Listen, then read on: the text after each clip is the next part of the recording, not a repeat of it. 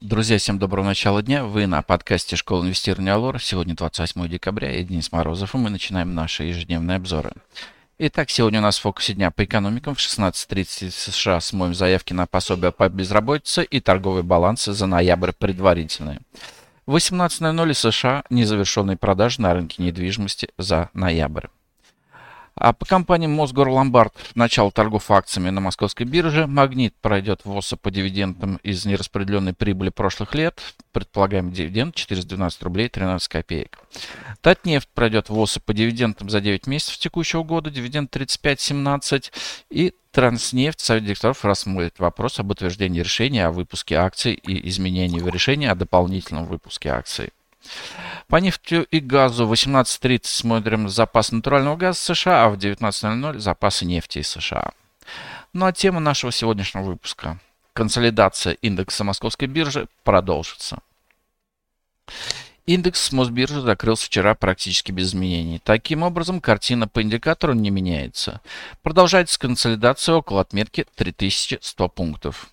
Не ждем принципиальных изменений и сегодня. Быть может, рынок в целом будет тяготеть к небольшому снижению из-за дешевеющей нефти, которая не смогла закрепиться выше 80 долларов за баррель. И сегодня с утра дешевеет на 1,5%. В то же время лучше рынка могут быть бумаги золотодобывающих компаний. В начале декабря золото мощным ударом обновило исторический максимум, передвинув планку почти на 2150 долларов. После чего в течение нескольких дней ушло под отметку 2000 долларов за тройскую унцию. Однако пробой этого уровня сверху вниз был сложным. И 13 декабря по золоту наблюдается уверенный краткосрочный восходящий тренд. Вчера первый день без дивидендов отторговался «Газпром нефть».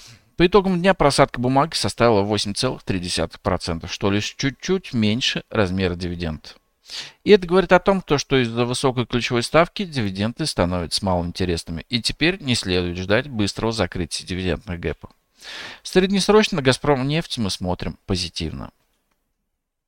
Сегодня на Мосбирже должны начаться торги Мосгорломбарда, который переносил сроки IPO. Не исключено, что сделано это было из-за малого объема заявок. Четвертый день к ряду продолжается укрепление рубля. Таким образом, можно сказать, что предпринятые властями меры для опоздания падения рубля четко работают, а спрос на валюту как инструменты хеджирования перенос лонгов по акциям и облигациям невелик. В новогодние каникулы отечественные экспортеры продолжат поставлять свою продукцию на мировой рынок, а основной объем продаж валютной выручки придется на первые рабочие дни после праздников. При этом спрос на валюту со стороны импорта в январе-феврале традиционно будет низким. Поэтому в начале Нового года, в отсутствие внешних потрясений, у рубля есть хорошие шансы прибавить в весе. Ближайшая техническая поддержка по паре доллар-рубль по-прежнему выступает отметка 90. И на сегодня это пока все. Спасибо, что слушали нас. Всем хорошего дня, успешных инвестиций. До встречи на нашем подкасте завтра. Пока. Представленная в этом обзоре аналитика не является инвестиционной рекомендацией. Не следует полагаться исключительно содержание обзора в ущерб проведению независимого анализа. Allure Broker несет ответственность за использование данной информации. Брокерские услуги предоставляются ООО Allure Plus на основе лицензии 077 04 727 103 выданной ФСФР России.